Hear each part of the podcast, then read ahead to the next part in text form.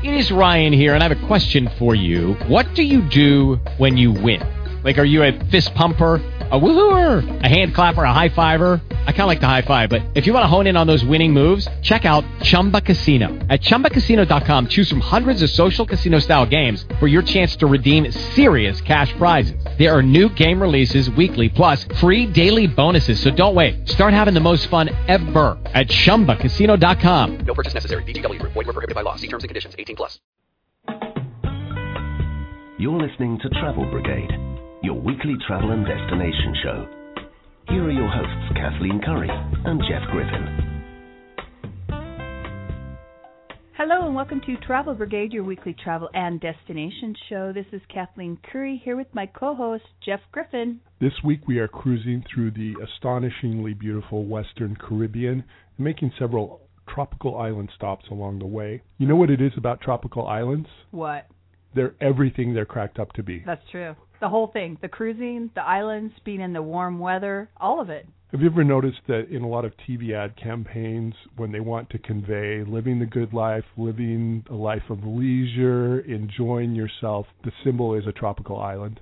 Good point. The Beach Boys in their later years, when they wanted to find somewhere that had even better weather and was even more laid back than Southern California, they wrote that song about the Caribbean islands. Aruba, Jamaica. Oh, yeah. Ooh, I want to take it. The end of one of my favorite movies of all time, Trading Places, after Yeah. Eddie Murphy and Dan Aykroyd took care of the dastardly Duke brothers and got all the money back. Where did they go live? I don't know. With Jamie Lee Curtis I don't know. and the butler? On a tropical oh, island. Oh, of course they did because they're all what they're cracked up to be. There's a lot of newspaper ads that talk about the Caribbean as well, and a lot of them say stuff like it's 85 degrees and with the wind chill factor, it's 84. Right. It is as laid back as you think, from my experience. From my limited experience, it is as laid back as you think. We've You- been having such a great time on this work vacation, but nonetheless a vacation. And we actually, even with interviews and getting out on the islands, being on the cruise ship, we've been like relaxing, reading, enjoying our balcony. Bob Marley and the guys in Jamaica didn't come up with speed metal. They came up with reggae. Hey, speaking of which, Jan, our good friend who does all our intros and exits, I thought how perfect for the show. We we use him all the time anyway. But he's in a band called Natural Roots. And that's the music you hear coming in and out, and great reggae music also ties into some of the Pacific Islands. Yeah, very good. As you'll hear one of our guests talk about later, one of the reasons cruising was invented was to get from Caribbean island to Caribbean island. And it's a great way to see these places. We're going to be talking about some places you might listen and say, wow, I want to go there for a week. And you could be there for a week and not run out of things to do. You could be there for even longer. However, we're going to be talking today about cruising, and our stops are going to be Jamaica, Cayman Islands, and Cozumel, Mexico. And we're here on the NCL cruise on the NCL Pearl, the Norwegian Pearl, doing all these great stops. And so not only are you getting the benefit of going on a cruise, having a great cruise, relaxation, vacation, you're also stopping at these great ports, which I think, honestly, I've, I've cruised down here quite a bit. Some of the best in the Caribbean. I love the Western Caribbean. I'll say this several times today, I'm sure. I love the cultural differences of these islands that we're stopping at. It's not the same thing over and over again. Yeah, it's almost like you're on a European cruise and you're going from France to Italy. To, you know, that's how different these places are. So we are set to sail, but before we get off in any port, okay, we're sailing, and actually, right now, want to get off the mic. We're trying to hurry because we want to get back to our balcony. So, what do we have next? we have hot topics in travel. Stay tuned. You're listening to Travel Brigade, your weekly travel and destination show. Check us out online at travelbrigade.com. Like us on Facebook or follow us on Twitter at Travel Brigade. We'll be right back.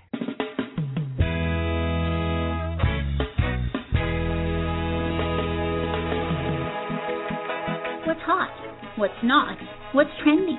Next up, this week's picks for travel news and hot topics in travel.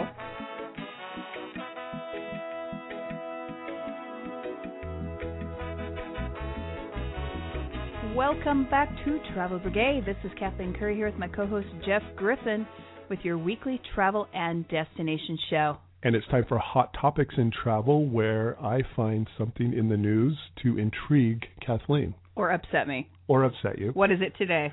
Well, now Is it intriguing or upsetting? being in the Western Caribbean, it's hard to think about anywhere else but the Western Caribbean. That's true. But if I was going to take you one place away from this tropical paradise, where would you want to go? Really? I don't. I don't want to go anywhere. I'm having such a great time now. But I don't know. What about Disneyland Oh, I'm always up for Disneyland. or Disney World? Like them both. Okay. That's what this is about today. And it's about something called the Magic Band. The Magic Band. And I'm not talking about Aerosmith. I'm Okay. but uh Okay. Although that is my favorite ride at. another park. No. Universal Studios? No, hun, get on board. Aerosmith's Rock and Roller Coaster is at Disney World at the Hollywood. Call that park. I can't remember the Hollywood theme park, and I'm gonna. I can't believe I can't remember it, but the Hollywood theme park. It's the Rock and Roller Coaster. My favorite ride. Well, they're kind of taking their ticketing and their fast pass and their mobile apps and combining it into this one thing called an RFID bracelet. And it's basically a bracelet with a little device in it that you'll take around the park. It'll act as your ticket, it'll act as your way to pay for things. It can recognize you where you're going, it can help figure out your fast passes Wow. they're tying it into also something called My Magic Plus, which is going to be a new mobile app where you'll be able to book all your fast pass tickets ahead of time, your show tickets ahead of time, Wow. and the hope is that you'll be able to move around the park much easier. The benefits will be that you don't have to carry your wallet, your tickets, that whatever. could be dangerous. okay, it's there like are flicking. Honestly, I mean, can you imagine our mini me's with these bracelets just, Well, you- going around? well, you can make it so Put it on my bill. you can make it so that you know your kids can't use it as a way to pay for things. Uh-uh. I'm Oh. also researching if you can make it so that you can't let your spouse use it to pay for Hey, things. hey. But that's that's another story. okay, but yeah, so there's that problem. There's also people saying, "Hey, this is Big Brother," and "Hey, you're giving up all this information and everything." See, I think people that love Disney, you know what they're going to say? Yeah, I don't care. No. Well, No. that's- No. They're going to say, "Can you embed a chip in me?" Yes, that's true. That's true. We don't want a bracelet, just embed the chip inside me and everything's good. Okay, well, there's there's there's kind of three groups of people. There's Disney haters. There's Disney agnostics, which is kind of what I am. Which I was going to say he Hey- borders on hater No, sometimes. no. Sometimes eh, just a little bit. it's no, I just I I think it's a great theme park and it's it's an excellent deal for what you pay compared to a lot of other That's things That's true. where you try to take your whole family. And then there's lovers like and myself. then there's the Disney hardcores like yourself. Well, I, I'm going to be honest because hardcore is out there are going to be like, oh, she doesn't know anything about Disney. No, I, I know a lot about Disney, but I mean, people that are passion. I'm not a passion hardcore.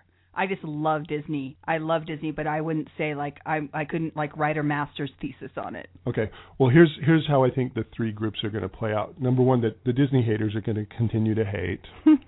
Okay, and they're going There's not something in the chip that that, that changes them. No. That that's Okay. probably what they're going for. Um, the Disney lovers are going to. They're always looking for something new from Disney, True. and that's one thing you have to do when you're in the theme park business is always be trying something new. Right. The Disney agnostics like myself, my attitude is whatever you can do to shorten the lines and to get me on and off rides quicker, I am all for it. That's true. Tattoo something on my wrist, you know. But If, if but but what? you don't want them to have access to your credit card. Well, he's gonna have like a pre-spending limit. It'd be like, okay, we can spend twenty dollars of the day and the whole theme park. Yeah, I Shut my band off after twenty dollars. hey, I would love that. no doubt.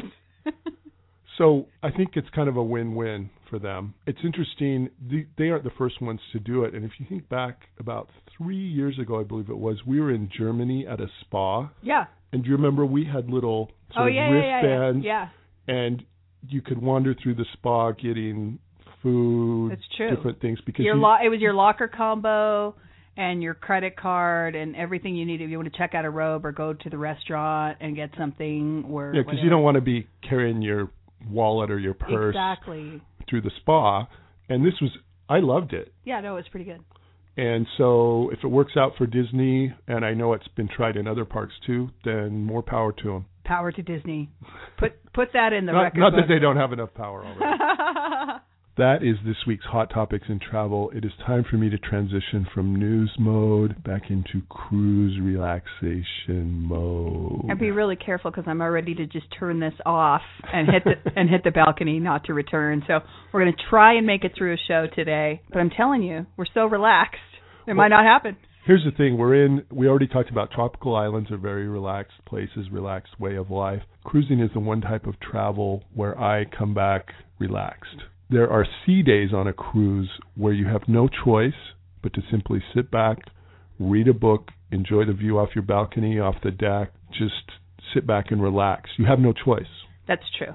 And one of our favorites, we've gone on quite a few different cruise lines, but one of our favorites is NCL, and we're going to talk a little bit more about that as the show progresses. But one of the reasons is because they don't have a lot of those traditional time schedules as far as dinner and, and things. You really do sort of plan how you want to be on the cruise. You can be as active as you want to be. You can relax as much as you want to relax. Uh, we're here on that Norwegian Pearl. There's a lot of different activities, a lot of different restaurants we're going to talk about. So we do have an interview with NCL. We also have an interview, a little fun interview we just did while we were in Jamaica. We've also got someone from the Cayman Islands as well as an amazing tour guide we met in Mexico. First, we're going to be talking with Alan Manier. He is the hotel director on the Norwegian Pearl, the beautiful ship we've been sailing on. Stay tuned. You're listening to Travel Brigade. Make sure that you check us out on our website, travelbrigade.com. Follow us on Twitter and Facebook. We'll be right back. You're listening to Travel Brigade with Kathleen Curry and Jeff Griffin. You can follow them on Twitter, like them on Facebook, and check out their website at travelbrigade.com. Welcome to Travel Brigade. This is Kathleen Curry and Jeff Griffin here on the high seas on the Norwegian Pearl.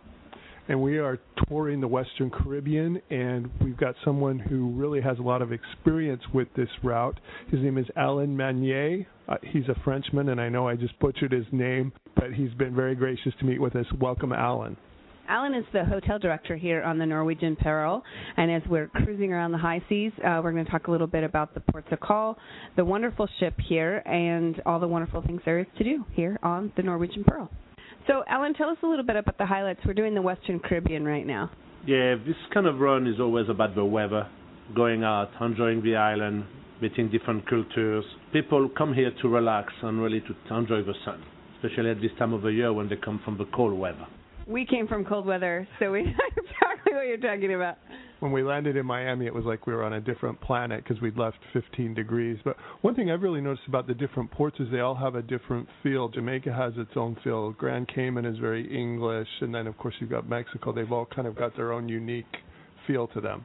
Well, that's the thing about sailing the Caribbean. You have such a variety of islands. I mean, you've got the one which you have a British background, such as Jamaica, Barbados, Bermuda.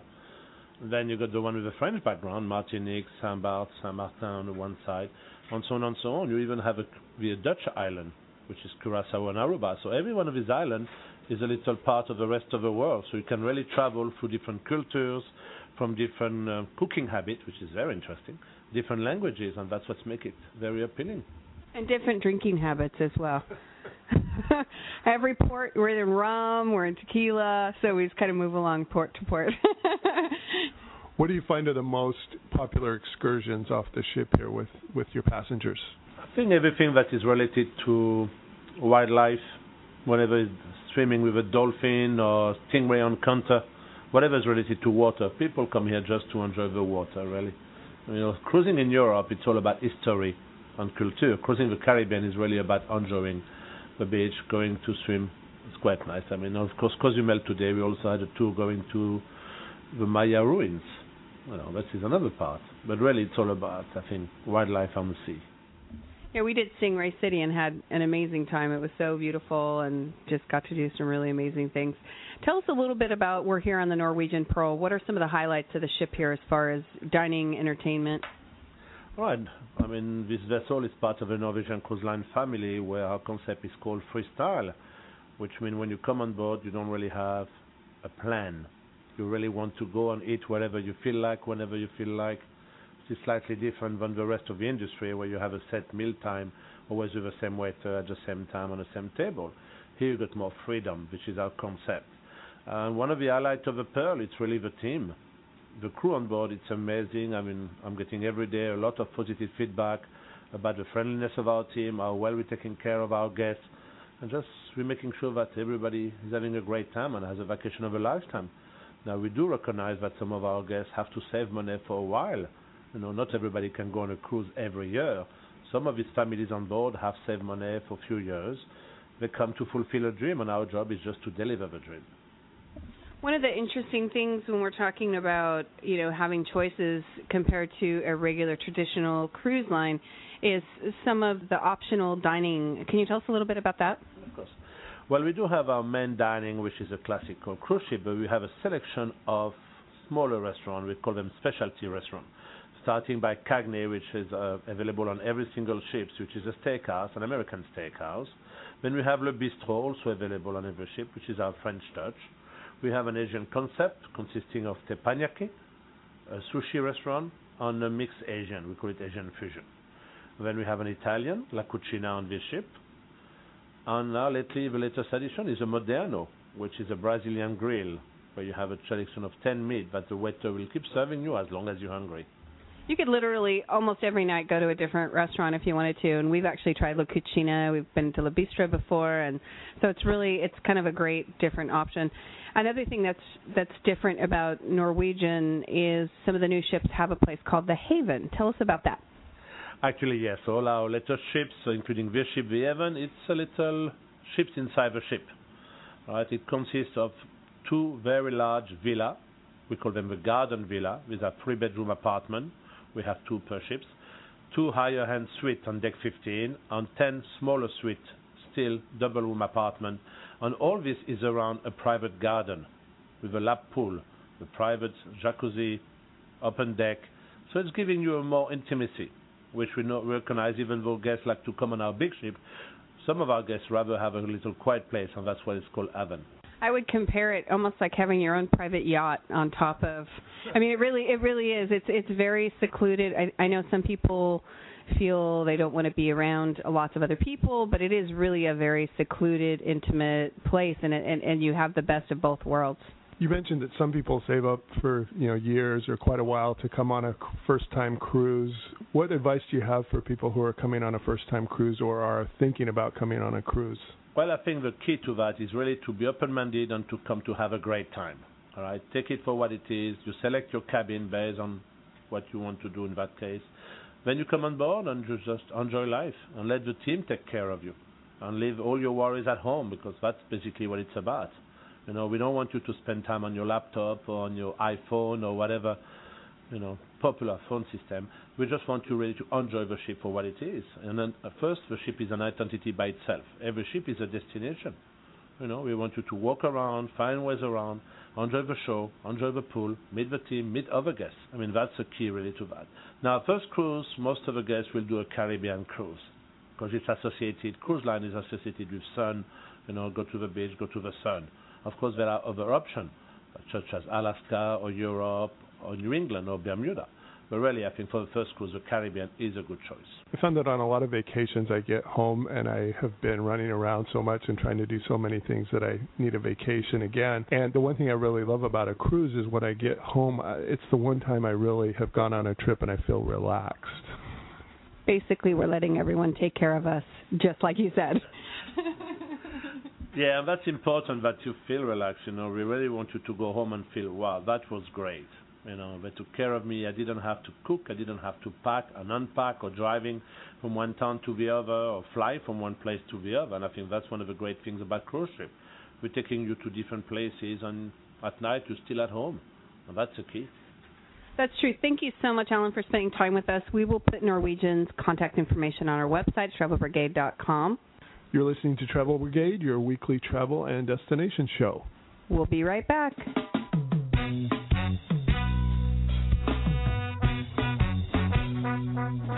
Questions or comments for the Travel Brigade?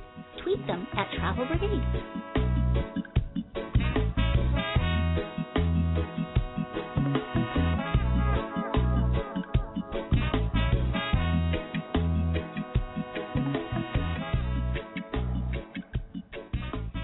Welcome back to Travel Brigade. This is Kathleen Curry and Jeff Griffin coming to you from the high seas. You know, that was more of Jan's music. Perfect music for a Yeah. nice tropical vacay The band is called Natural Roots. Check them out wherever you buy your music. iTunes. iTunes, Yeah. Pandora. Alan was Right. so nice. Alan was great. He made our stay even better than I thought. It was just it was just it was such a great time. We had a great time. Now, coming up, we're going to be talking about our visits to Jamaica, Grand Cayman, and Cozumel, Mexico. But we should mention that this particular cruise also stops at a private island in the Bahamas, in this case, Grand Stirrup Cay. And there are other cruise lines that do similar things. Yeah, they have private islands and they're really fun. It's just a nice, relaxed day. You're out in the middle of nowhere, no cell phones, no nothing, and you just, you know, we chill out by the the hammocks on the beaches. We have a nice barbecue, drink some pino coladas by the beach. It's just a really nice day, and you're not in the middle of a hustle bustle port, and it's really fun. You know, the other thing that we were checking out, because when we go on these things, you know, we kind of like to check out all sorts of things, even when we're not utilizing this particular time. We didn't bring our mini me's with us, but we have in the past. And we were checking out the new revamped kids program, Splash Academy and Entourage for the teenagers. Entourage is a great name for teenagers because that's how they travel around. I know. in an ont- they don't go anywhere without their entourage. But I have to say, these guys on the Norwegian Pearl, guys and gals, are hardworking people. Yeah. One of the great things about doing a family cruise is you can take your kids to these kids programs, let them go have some fun on their own, and you know they're in a safe, controlled environment, and you're not on each other's nerves like you're doing a car ride for 12 straight hours. That's right. And then after they've had a little time alone, you've hit the spa, you've sat out by the deck, whatever you've done. You've, you've re-prepared. You've re-prepared yourself for parenting. You come back together, you have dinner, and everybody's happy and enjoying themselves. And you know the fun thing about uh, the programs here on the Norwegian Pearl, as I said, we actually even went to uh, one of the talent shows they did with the kids. It was a circus themed, and I actually sat there. They were teaching the kids to do different things, uh, some acts and different things, and I was sitting there thinking I actually missed the mini me's for a second, and I was like, oh, they would have had so much fun doing this, but I got over it really fast. And then I and then I shook you and reminded you. I was like, we're alone on a vacation. Why am I why am I letting my thoughts go there? You know, they have all sorts of really fun things to do, whether you want to be active, like I said. They have lots of family activities now where you actually go uh, with your kids and do something like cupcake making, things like that. Or you can be like us, veteran cruisers who've done it all, and uh, we enjoy just staring out to the sea in our balcony. Yeah, you couldn't beat the uh, sunsets and the clouds off the boat. There's just nothing else like it. And, Um, excuse me, it's not a boat. Sorry, the ship. Thank you. My bad. My Maybe bad. one of us is a veteran cruiser. Let me take that. Let me take oh, that yeah, back. no, that's that's no. I'll admit to that. Let's take our ship, our what is it, 15-story ship, and head to one of our port stops, Ocho Rios, Jamaica. That's right. We're in Ocho Rios this week, and I noticed that a lot of people in the U.S. call it Ocho Rio or Ocho Rio, but it's actually Ocho Rios. And that you'll listen when they say they actually say Ocho Rios. Well, yeah, that makes sense because there's eight rivers. You don't say eight river. Yeah, that's true. I think it's just lazy Americans. Well, anyway, But the fun the fun thing is this isn't really wasn't really a planned interview. We just were on this catamaran, went on this great trip to the Dunn's River Falls, ran into this really fun gal named Sunshine. She was a party unto herself. I was gonna say, had we stayed there in Ocho Rios longer, I think Sunshine get, shown us a really good time. Well, and we went on this trip out to Dunn's River Falls, which is probably the biggest attraction there, and we'll hear more about that. It's an amazing place. Other big attractions there are a place called Dolphin Cove, and you can combine Dunn's River and Dolphin Cove. You can combine them with a lot of other things. We had some friends go riding on horses in the ocean. yeah, horseback riding up to like in the ocean, not Yeah. just like ankle high, but I'm talking about you know up to where the saddle would be. You're bareback in the ocean on a horse. Besides taking a catamaran to Dunn's River Falls, you could go there by four by four. You know, back country driving. You can take a jet boat. A lot of different options to check out. But you should, if you haven't done it, you should go to Dunn's River Falls. It's almost like if God hadn't made this place, then somebody would have had to have made it for a water park because it's so perfect the way the water runs over the rocks and the way the rocks go up and you can climb them. If God hadn't created it, somebody would have had to invent it. and we went out there with a company called Cool Runnings, which is where our friend Sunshine's from. And we will hear our interview with Sunshine right after this. You're listening to Travel Brigade, your weekly travel and destination show. We'll be right back. You're listening to Travel Brigade with Kathleen Curry and Jeff Griffin. You can follow them on Twitter, like them on Facebook, and check out their website at travelbrigade.com. Uh, welcome to Travel Brigade. This is Kathleen Curry here in Ocho Rios here at the Dunn's River Fall with my new friend Sunshine. Hi. And Sunshine says this is her party name. Yes, this is my party name because, you know, my name is Kanisha, but I need a little spice, you know, in it. I need a little spice, Keisha. What's my party name? You can name Rain. Rain. Sam, sunshine in your rain. Oh, very nice. A nice combination together. Yes, darling. Tell us a little bit about the Dunn's River Falls and why it's such a popular attraction here in Ocho Rios. Well, you know, as usual, nowhere else don't have a Dunn's River Falls, only Ocho Rios. Yes. Right? So it's very wonderful and fun for the kids and family. Um, it's not all of it is not man-made. It's some natural, some were made by men. So you know, people want to climb because it's fun because it's like you're climbing a rock, like a hill, and you have to go under a bridge, and they have a slide up there and all of that. So it's it's fun. For those of you who are wondering, Jeff is actually up on the hill right now. We'll see if he makes it alive. He's gonna have fun, trust me. they have this part there; it's very steep. So I don't, I don't know if he's gonna get scared, but I, he can do it. He's a very brave soul. I'm gonna take. I'm gonna drink a little bit of rum first before I get up on the falls.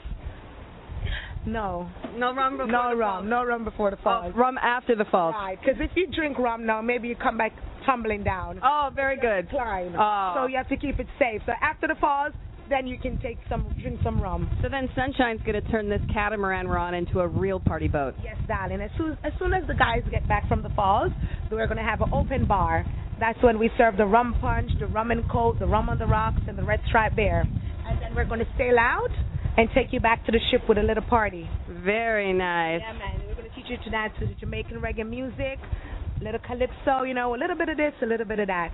Very nice. Thank you so much, Sunshine. No problem, darling. Nice to have you here with us today. And if you're coming to Ocho Rios, coming on a cruise, or just here to Jamaica, make sure that you come out and check out the Dunn's River Falls. And what's the name of the company here that we came with? Five Star Water Sports. Very Cool nice. Runnings. Cool running. Yeah, Very nice. Thank you. And if you want to check us out, you can go on Facebook.com, Cool Runnings. We're on Facebook, Twitter. Yeah, man. You can just type in Cool Runnings and look us up, look look us up on Facebook or Twitter, Uh, YouTube. We will find you on uh, Twitter. We'll follow you on Twitter. Thank you, darling. nice to have you here. Thank you so much. Talk to you soon. You're listening to Travel Brigade with Kathleen Curry and Jeff Griffin. You can follow them on Twitter, like them on Facebook, and check out their website at travelbrigade.com. Welcome back, Mon. I just had to say that. Well, yeah, we were just in Jamaica. That's true. We forgot to mention in our earlier segment that there's also a Bob Marley tour. that you can do. Oh, that's right. Bob Marley. And I think you ride something called the Zion bus. Yes, So- yes. Well, you're listening to Travel Brigade. I'm Kathleen Curry here with Jeff Griffin.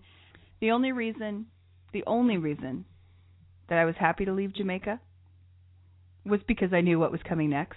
Grand Cayman. Grand Cayman. Now, this was my first time in Grand Cayman, and I have, Love the Cayman. I have to say that you have this idealized tropical island in your head, Mhm. and Grand Cayman fulfilled all of those ideals. That's true. The Caymans are great. They are a British uh, island, and so you have a very different culture. Here you're in Jamaica, like we talked about, Jamaican culture. Um, then you move. I mean, still an island vibe, but just so different. You're in the Caymans, very much more proper. The people are different, and then you know, moving along to Cozumel, which I've been there several times too. Just again, a very different place. So that's really fun. But I haven't been to Caymans in quite some time. I was excited to go back. I've been saving my money in my pillowcase so I could open a Cayman account. Oh, I wasn't supposed to tell Jeff that. That was my own account. That was my secret stash. But um was excited to come back to have my Tortuga rum cake, to have my rum, and to just enjoy the island, beautiful island. Um, going, you know, was excited to hit Stingray City, just all sorts of fun stuff. We did Stingray City, and it was different from what I imagined because when I heard the term Stingray City, I was imagining this water park, and they would bring some stingrays into a tank and you a petting zoo. A petting zoo. No this is anybody with a boat or a jet ski mm-hmm. can pull up to this gigantic sandbar. You get out and you're in waist or chest deep water depending on how tall you are and how how the tide Jeff, is. Jeff barely hit his waist. I'm like to my neck. It's kind of like we're we kind of are like that. But anyway you you get out there and there's these rays just come swimming along between your feet. And these ain't little rays. Yeah, these, these are big rays. These are about as wide as a double bed, I would say. Yeah, they from yeah wingspan. Yeah, wingspan. Mm-hmm. And then they're swimming around underneath you, and then these your guides pick them up and you can pet them, you can kiss them. I can't think of any other experience I've had like that where you were interacting with animals in the wild, just like that. Yeah, it's it's really it's the top attraction for a reason. Beyond Stingray City, there are a ton of other great activities and things to do in and Grand eat. Cayman and eat and buy and all sorts of things. To hear more about all of these things, we've got an interview coming up with Jane Vanderboel, who is the executive director of Cayman Island Tourism. You're listening to Kathleen Curry and Jeff Griffin on Travel Brigade. Make sure that you check us out on our Facebook, Twitter, and check out our website, travelbrigade.com. We will be right back.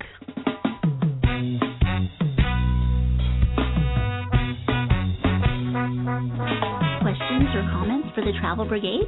Tweet them at Travel Brigade.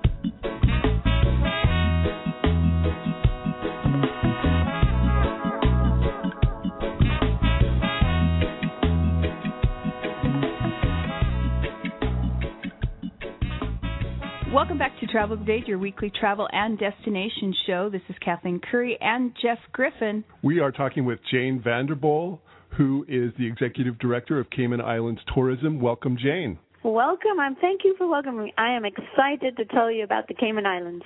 The Caymans are beautiful. Like I told you, Jane, I'd been here, you know, quite a few years ago, and it's been so nice to come back. The the island is beautiful, and I just love one of the things I love about the Western Caribbean is when you're going from port to port, the different feel of the culture that you get. And the Cayman, I don't know, something about, and you say Cayman, which is probably the, this, us Americans just say Cayman. you said it sounds so much prettier when you say it.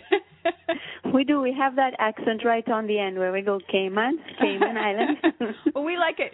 Tell us a little bit about the top attractions that people may already know, but the popular things maybe people don't know uh, when you come to the Cayman Islands.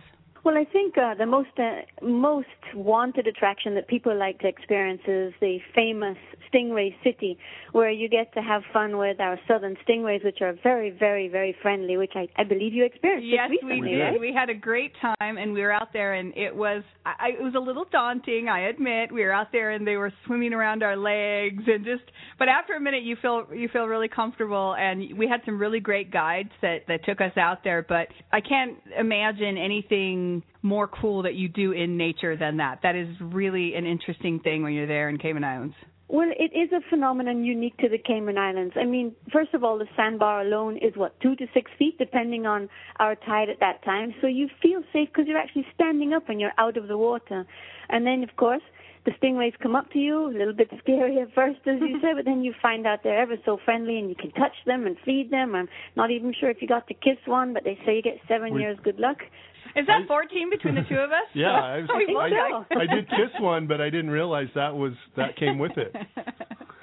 And and then of course talking about being in the water, you know, uh, scuba diving is known worldwide in the Cayman Islands. Right.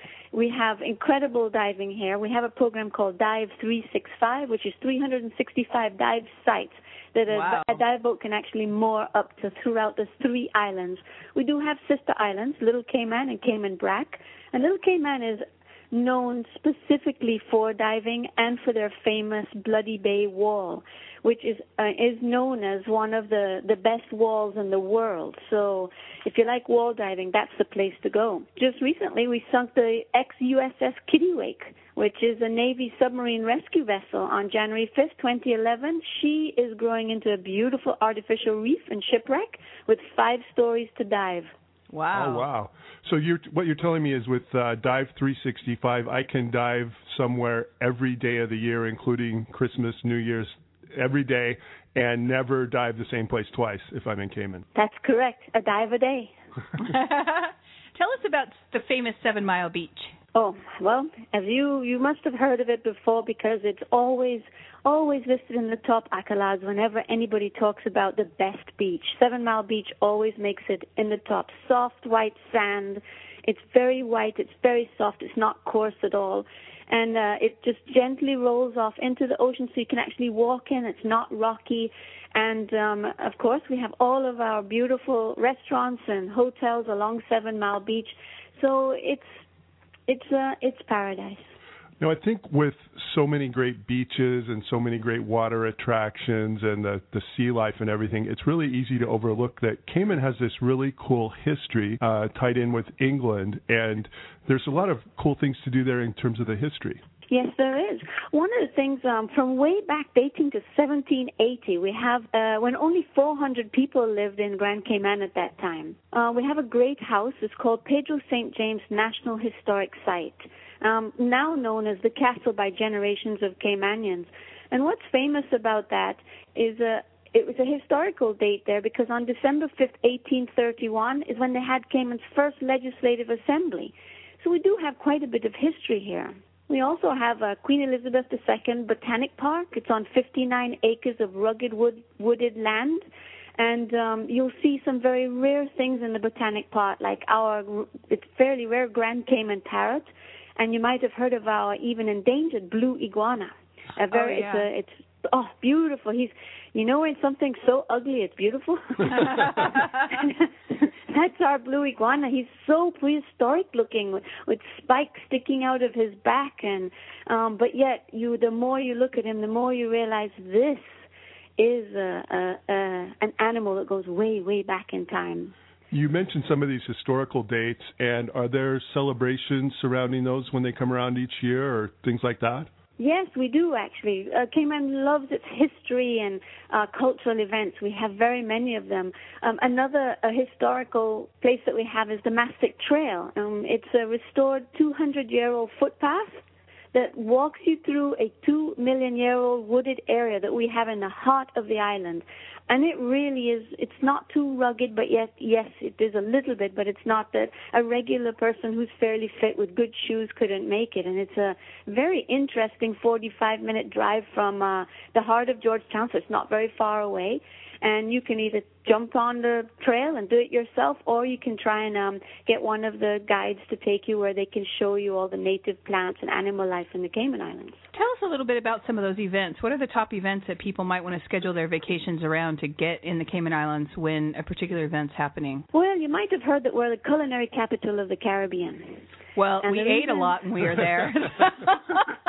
and it's easy to do. We have such wonderful restaurants. Uh, I'm really going to say for sure, if you go anywhere in in our region in the Caribbean, I don't think that there is a place that you can have so much quality and quantity at the same time. But we start our year out with the Cayman Cookout, where we bring some of the biggest chefs to the Cayman Islands. I just uh, um, had a dinner with Anthony Bourdain last night and bought Oh, his very new uh, Kitchen Confidential book, and so he signed it for me. so we have all famous chefs that come down and and uh, they're doing our um, our Cayman Cookout, which is a four or five days of pure culinary events. And this Saturday, the last Saturday of every year, we have the Taste of Cayman. And it's sort of the eat fest of the islands. Last year we sold out. Uh, four, five thousand people came through our gates, and more than forty restaurants and wines and bars participate. So it's a really fun night. Speaking of food, Um, tell us a little bit about the the food there. We we tried some conch chowder and some jerk that was there. And I mean, there are any other particular items that are distinct to the Cayman Islands when you go there? What you want to get a local's flavor? Oh, you know what? We do have a, quite a lot of J- Jamaican feel, like with the jerk, but we also have something very traditional here called heavy cake, and um, uh, it's it's uh, it's very interesting, um, very filling, quite delightful cake, and uh, the Caymanians take great pride in making um, a heavy cake. We actually have a heavy cake competition at the Taste of Cayman, where wow. the min- yeah, the Minister of Tourism and uh, some other people will be actually judging this. So the Deputy Governor, it's very, it's very proud to to win the heavy cake competition for the Taste of Cayman. We also noticed too when we were there, when we were talking to different people around the island, when we were either out and on excursion or shopping. Which, by the way, Cayman has some amazing shopping. There seemed to be a lot of people from the Cayman Islands, a lot of people from Cuba, a lot of people from Jamaica. Tell us a little bit about the culture there and just the diversity of people that live there in the Cayman Islands. We have over 120 nationalities living and working in the Cayman Islands. It's very rare for you to go somewhere and have that many nationalities, and as you saw, all working very harmoniously and peacefully together. So, depending on where you're coming from, just yesterday we had um, the uh, Mercury Man Triathlon, and two professional triathlons came down, and I got to chat with them. But I also had a, a little lunch in East End, and I talked with somebody from Russia, and I was like, "Wow, I think you're one of the first Russians that I've met in Cayman." you can probably find somebody from everywhere in the Cayman Islands, and and that's what makes it so diverse and eclectic. And that's in a population of what, not less than 50,000 people, right? That you've got those 120. less than sixty thousand. There were about Yeah. fifty-five thousand thereabouts. So yes, it's uh, it's it's very heavily influenced with um, what we call expats. Now, Kathleen is not going to let me leave the Cayman Islands without talking about the shopping, especially right there at the port. I'm trying to keep the credit card bill. Like I'm, I'm going to the po- I'm going to keep going to the post office until it comes. I'm going to hide it. I mean, I know you don't want him to see it. Hey, If you're looking for that jewelry, watches, leather goods, camera, you know, the high end where uh, the duty free really is able to kick in and be, be of value, you, you shouldn't shop anywhere else because we don't have duty. And uh, by the time you pay tax on top of shipping, on top of all those fees that uh, you have to pay everywhere else, we Right. don't pay it here in the Cayman Islands.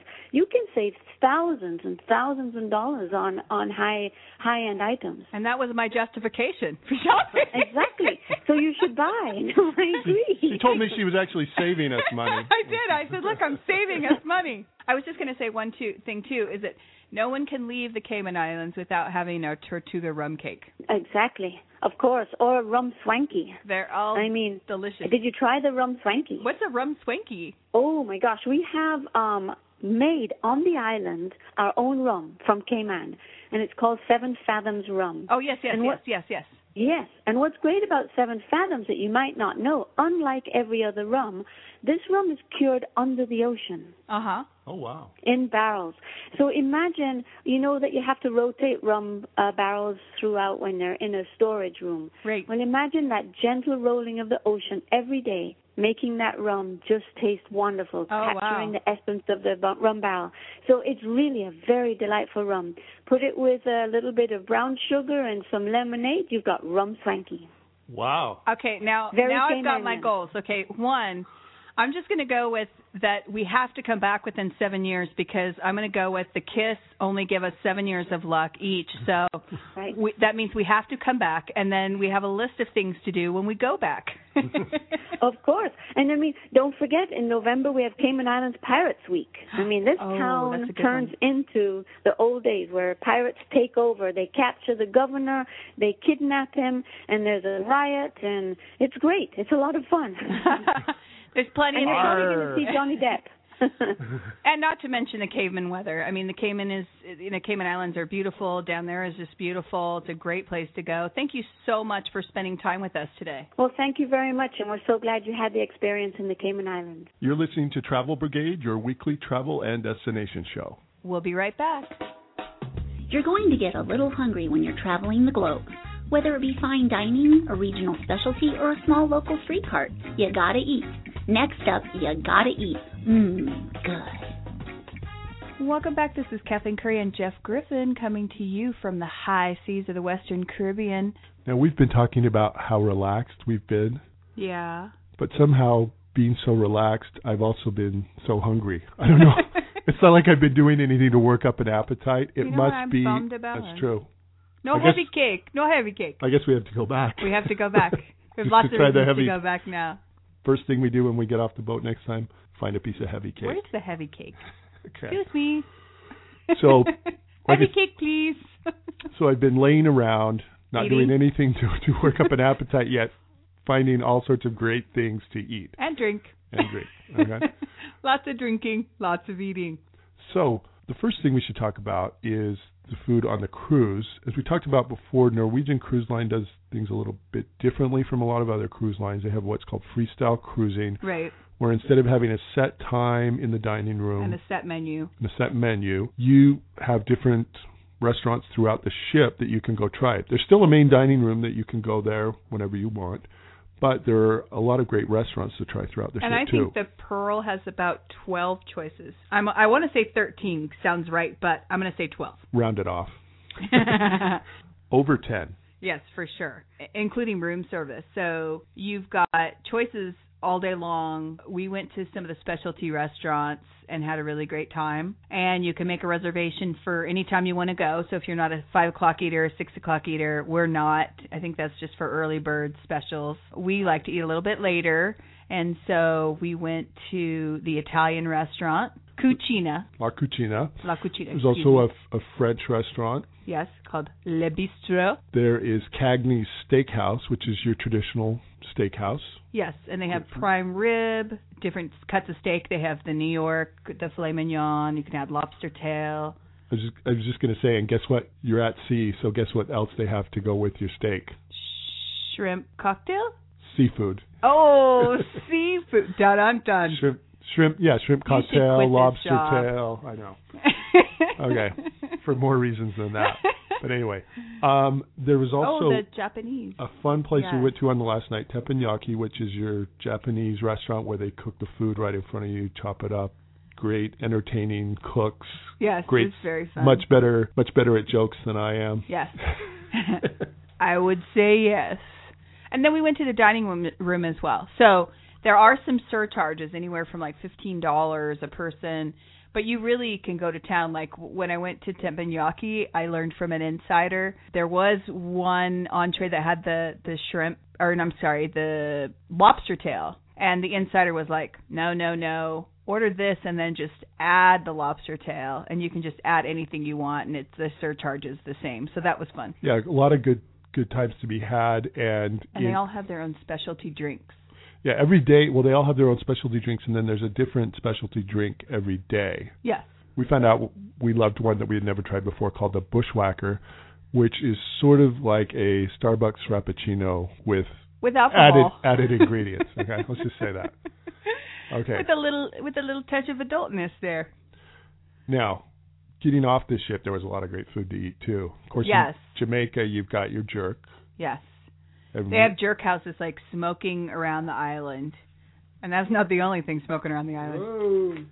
Seafood, obviously, in Grand Cayman, and we found a really great place just about I don't know 50 yards away from the port, and right there overlooking the ocean. And had conch chowder. Conch chowder, fresh fish.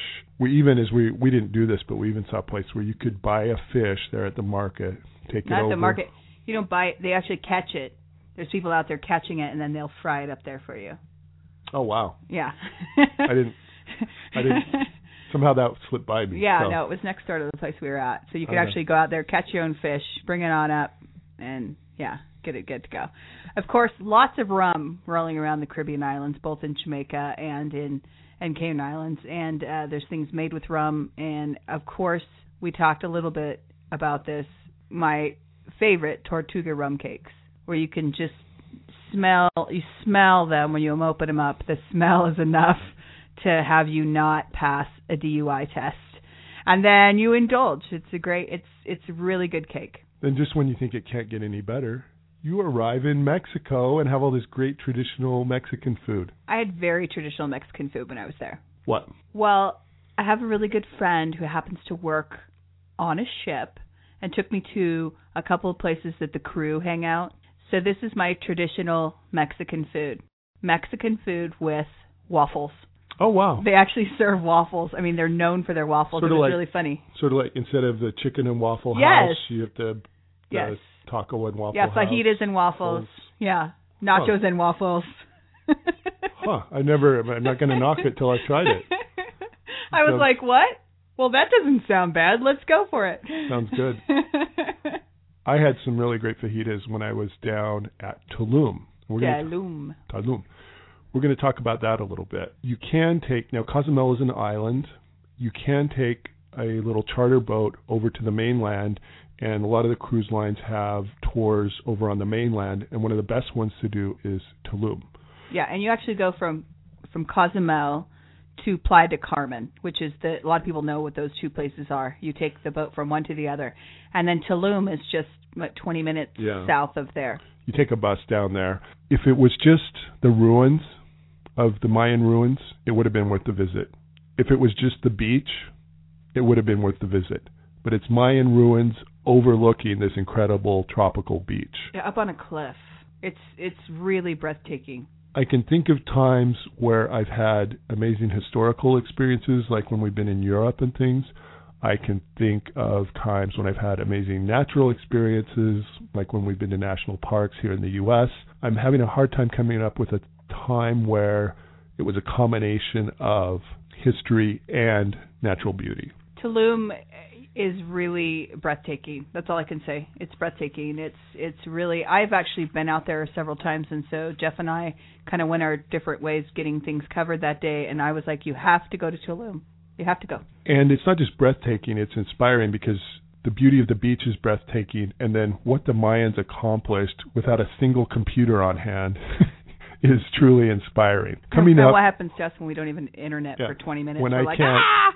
I can't find my way anywhere without a GPS and these guys had figured out down to the minute where the sun would be on each day of the year. So, coming up we're going to hear an interview with Angel Barea, who was the tour guide when I went to Tulum.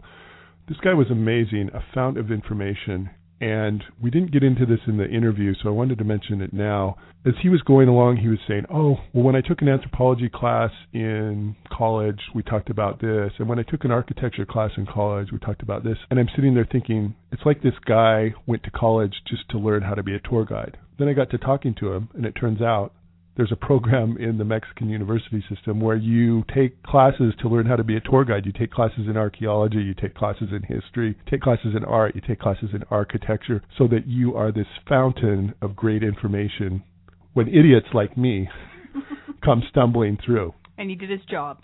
He did his job amazingly. So we're going to talk with Angel Barea about the amazing site of Tulum. Stay tuned. You're listening to Travel Brigade. We'll be right back. You're listening to Travel Brigade with Kathleen Curry and Jeff Griffin. You can follow them on Twitter, like them on Facebook, and check out their website at travelbrigade.com. Welcome back. You're listening to Travel Brigade, your weekly travel and destination show. This is our show on the high seas where we're hitting all the spots in the Western Caribbean. I'm here with my co-host Jeff Griffin. And I was really lucky when we stopped at Cozumel in Mexico, took a little boat over to the mainland from Cozumel, got to see an incredible site, Tulum, an ancient Mayan site. And on top of everything else, it sits on top of this beautiful Caribbean beach, if you can beat that. And what made the day even better was I had a fantastic tour guide, and we've got him here on the phone with us, Angel Barea. Welcome, Angel, or as we uh, English types call you, Angel. Thank you for being here. Yeah, of course. Hello, and thank you. Everybody goes by Angel in Spanish or Angel. Every time I take a group, it's easier for everybody to call me that way. There you go, Angel. I, I have to be honest. I stayed on the Cozumel side while Jeff went across. I've been to Tulum a few times myself, and it's so beautiful. But the margaritas and cerveza was calling me there on the Cozumel side, so I stayed behind. I can understand that.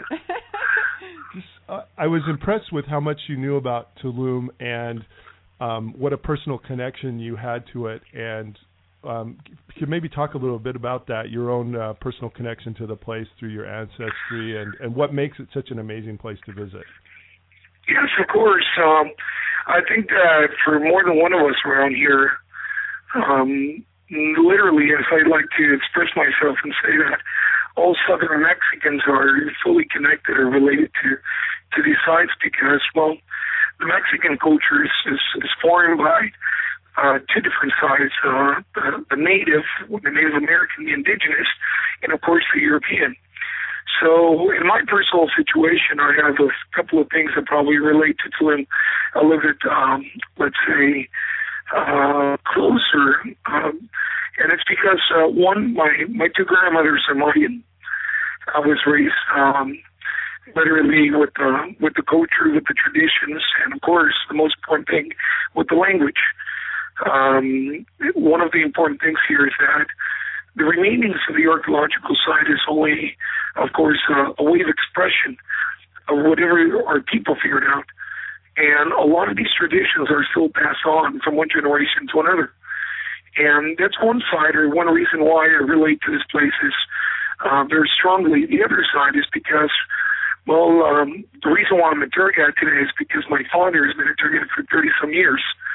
So I've been walking around these places, listening to the history, seeing how a lot of people from all over the world, from Europe, from Asia, from from South Africa, South America, North America, come down here to get to know or understand a little bit of our culture. So it's a family situation that will relate to the ruins and, of course, our own history. And I think Uh, you mentioned, oh, sorry. I think you mentioned your children are taking Mayan in school right now, uh, every day or some something like something Yes. to that. Uh, it's it's uh, in the in the past year, in the recent year, um, our government finally passed a law where they believe that to rescue our local culture could be pretty relevant. I think in one way or another it had to do because of the attraction uh, or the benefit we're getting out of the uh, the culture with the visitors. In this case, with the with the tourist business. I think it really it really sparked it from there, because um, for many years a lot of let's call them conservation societies of the Yucatecan population have been struggling to try to uh, rescue our language and our culture. But our government never really paid attention to it until it became well relevant for for the visitors to come and get to know and understand. So I think that that's where it sparked you. uh, push the, the authorities to try to rescue this.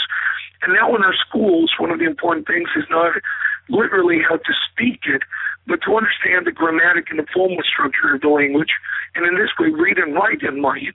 Uh, something very important and very clear for us is that uh, if our language dies, our culture will die with it. So the local population of Yucatan has put a lot of initiative in this.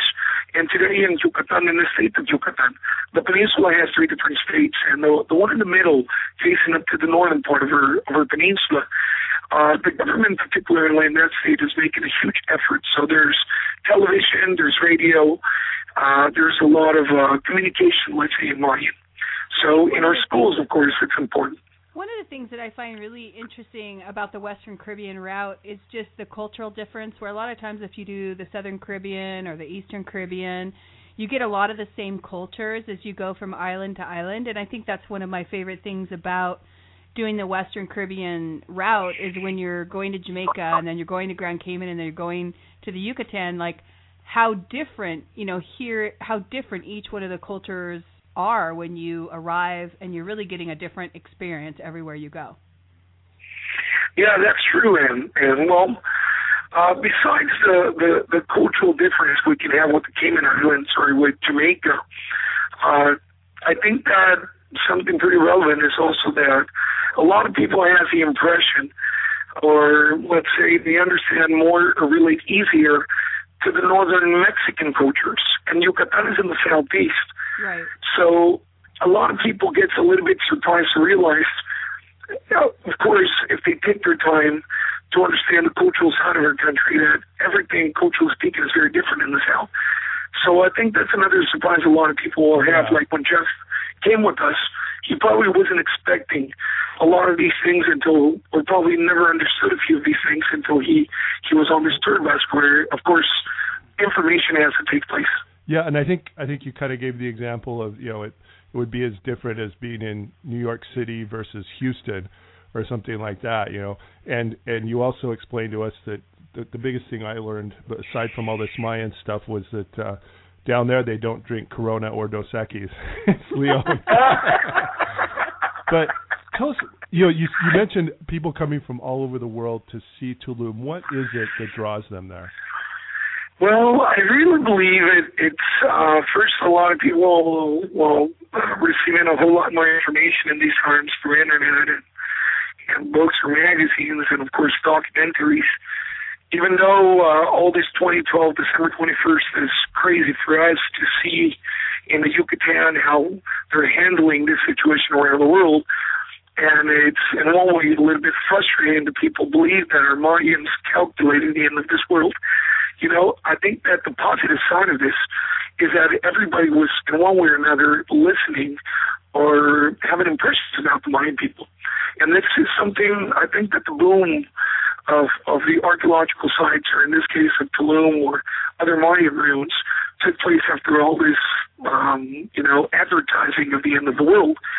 But on the other hand, I think that one of the most important things Mayan people has is the obsession. They were not really interested. They were really obsessed with astronomy, and therefore uh, the development of, of a science uh, called mathematics, which was very important for the Mayans. That was the base of practically their whole philosophy.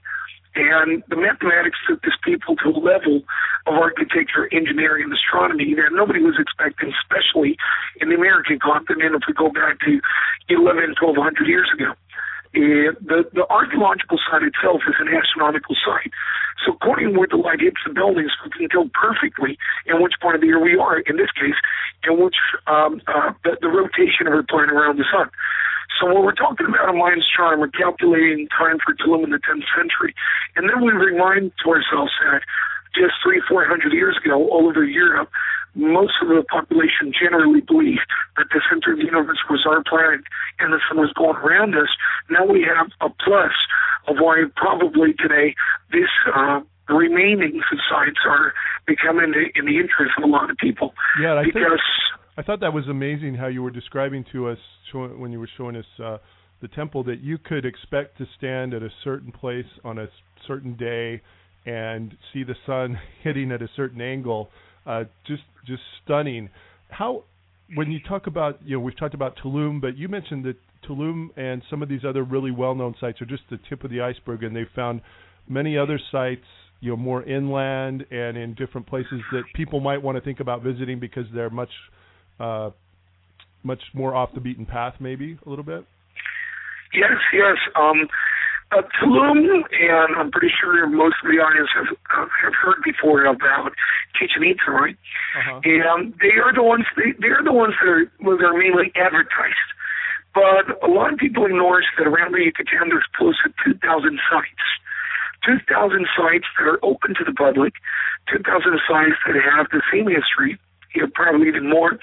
Tulum, as you just said, is the tip of the iceberg. When you have a chance to step into the ruins, it's a good place for to go to start to understand the world of the Mayans, the philosophy of the Mayans, the culture of the Mayans. Um, and from there, we hear about a place called Ekbalam that was fairly rediscovered. It's fairly new, I'm sorry. And this site was rediscovered in 1992 when everybody was having the expectation of most of these sites discovered in the 16th or 17th century in the revel of the conquistadors, in this case from the Spaniards.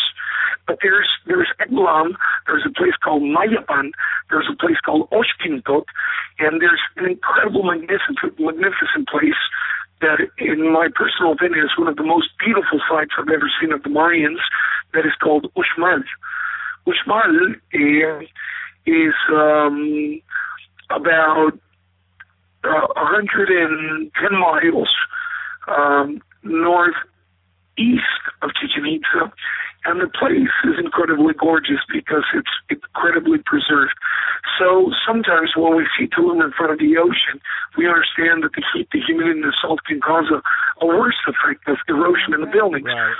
So the more we, we travel inland, the better shape to see these monuments. That, that gives us a different impression of what we've seen so far in in the coast. You know what's interesting too? You know, the first time I went to Tulum was about I don't know 15 years ago, and I still, you know, time after time look at the pictures, you know, my amateur pictures at the time, and just think, it it, it really it almost looks like it's unreal, like it's fake. I mean, you're looking at this gorgeous ocean, this gorgeous, you know, Mayan ruin, and it, it just looks it just looks fake, like you couldn't have constructed anything. But like you were saying, Tulum. Uh, it sounds like Tulum and Chichen Itza. If if you've gone to those, those can kind of get you started, and and you kind of get a taste of that, and you want to learn more. Then there's all these other places inland that are maybe less well known, less traveled that you can you can visit. And uh, we're running out of time, but just before we go, we didn't talk anything about Cozumel, which is the island right across, which is uh, actually a lot of where the ships actually stop. And I know there's a beautiful coral reef. And is there anything there that you would recommend that you can't miss over on the other side of the island? Well, uh, one of the opportunities in the island that is uh, very worth it is when people have the chance to drive around the island. Uh, sometimes the opportunity to rent a vehicle there, a jeep or or a little car, and drive around the island. Uh-huh. And there's parts of the island that are completely virgin, and sometimes just to stop there, relax, and see the ocean, just uh, spend a few hours there is, is something gorgeous. But on the other hand, there's an incredible spot that in my personal opinion is one of the nicest parts of the island called Chankanaab. Uh-huh. And Chankanaab is a really great place for to do some snorkeling. Uh, there's uh, also the opportunity to do some scuba diving. And in the same park, which is uh, uh, in the island, the Cozumel, uh, Chankanaab offers you the opportunity of a cavern inside of the ocean. So when you scuba dive and and you go into the water there, you don't only see the coral reefs, you don't see the only the big variety of, of, of, of fishes we have here, but also to go into the cavern in on the in the ocean is a very unique experience. To go in there and see the tarpon fish, see the sardines, how they open literally like if it's a gate taken through the through the cavern is is a wonderful experience. So um of course the island itself is gorgeous, you know, but the activities we have an opportunity to do there, like the snorkeling activity, it could be probably the main attraction of of Cozumel. Thank you so much, Angel or Angel. Um, I know when we were coming back on the bus, people were asking him about different things to do about the Yucatan Peninsula, which we didn't touch on. That he knows a ton of things about that too. We're going to put his uh, email address on our hot sheet with to go with the show. So if you go to travelbrigade.com, look at the hot sheet, you can email him any questions. This man is a fountain of information. Thank you so much for spending time with us today. No, thank you very much for giving me the opportunity to speak to your audience and share a little bit more about Yucatan. You're listening to Travel Brigade, your weekly travel and destination show. We'll be right back.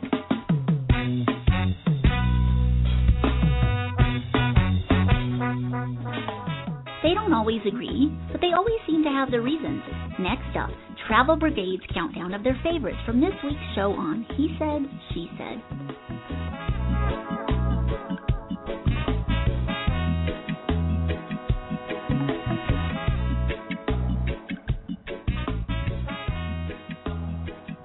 Welcome back to Travel Brigade, your weekly travel and destination show. This is Kathleen Curry here with my co-host Jeff Griffin, Iriman. who now thinks he's actually Jamaican. Well, I could definitely listen to reggae music all day. The big problem I have is I could not possibly pull off dreadlocks. Um, I would agree. I can barely pull off what hair I have. Dreadlocks are That's- out of the question. Can we talk about one of the things we don't like on cruises? All the people like trying to do dreadlocks and braid their Oh. hair. Not a fan of it, but that's a whole nother show. Well, is that one of those things though that you do when you're you're away from home? I guess so. Nobody And that you know will see you. and then and then That's a good you point. take it out before you go That's back. very good point. Well, it's that time of the show. It is time for He Said, She Said, when we tell you our favorite things from this trip, and She Said gets to go first. My first pick is the number one attraction on the Cayman Islands. We know why. Stingray City. Yeah, Stingray City makes it sound like it's something organized and commercial, when actually it's you find somebody with a boat to take you out there. Now, we had a great experience with a company called Resort Sports Limited. We're going to have their contact information on the hot sheet page, along with contact information for a lot of the places we talked about, the people we talked to. And they actually do other tours in the area too. They have a beach on Seven Mile Beach and they do a bunch of other things, but they're the ones that took us out. They did a great job. We had a really fun time and went to the city of stingrays. It's more like the place where all the stingrays hang out, and then you go there and That's they swim it's around the city. you. Yeah. It's I like they just hang true. in in the city. That's true. My number three is Dunn's River Falls. If you've never been there, if you're in Ocho Rios, you just have to go because there's nothing else like it. It's one of those things where, yeah, a lot of tourists go there, but there's a reason tourists go places. It's because nobody else has one. Mm, and this is the case with Dunn's River Falls. My number two also is in Jamaica. It's riding around on a catamaran around Jamaica, having a great time, listening to reggae music, having some rum punch, and best thing, hanging out with my new friend Sunshine. I will never forget one of the lasting images from this trip is you and Sunshine and many other people dancing away on the front of the catamaran on our way back to port. Having a jolly good time. My number two is the one we just talked about, Tulum. Incredible interaction between history and natural beauty. You're never going to see anything else like it. My number one is our balcony. Yeah.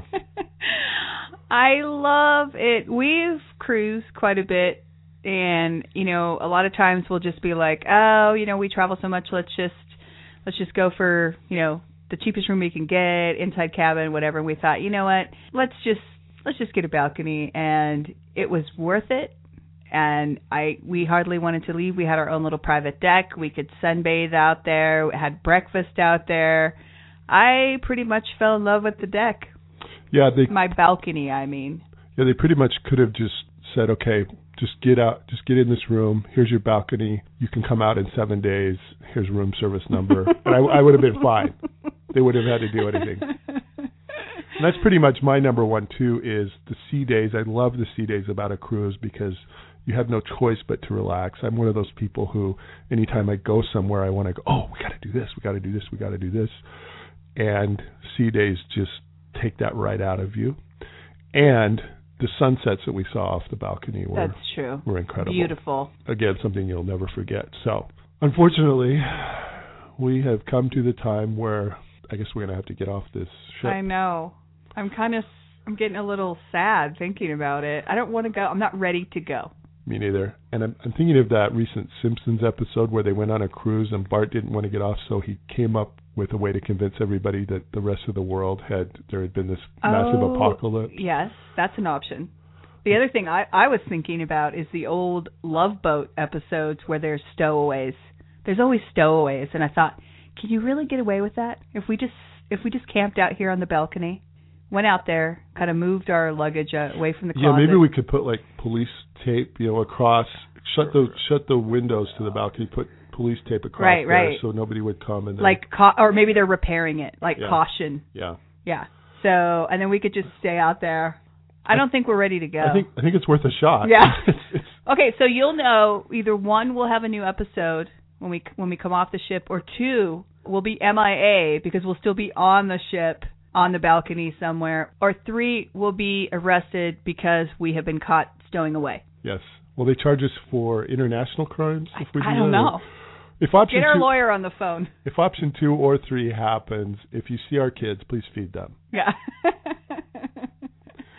Otherwise, we've come to the end of what's been a great trip in the Western Caribbean, and we will say goodbye for now, but we will say hello again next week with another episode of Travel Brigade. And remember, whether you're on the Western Caribbean or you're in the middle of winter, there are two stages in life. You're either on a trip or you're planning your next trip. Whatever stage you're in, join us next week for the Travel Brigade radio show. See you next week. Enjoy the trip. You have been listening to Kathleen Curry and Jeff Griffin on Travel Brigade. Connect with them on Facebook, Twitter, and at travelbrigade.com.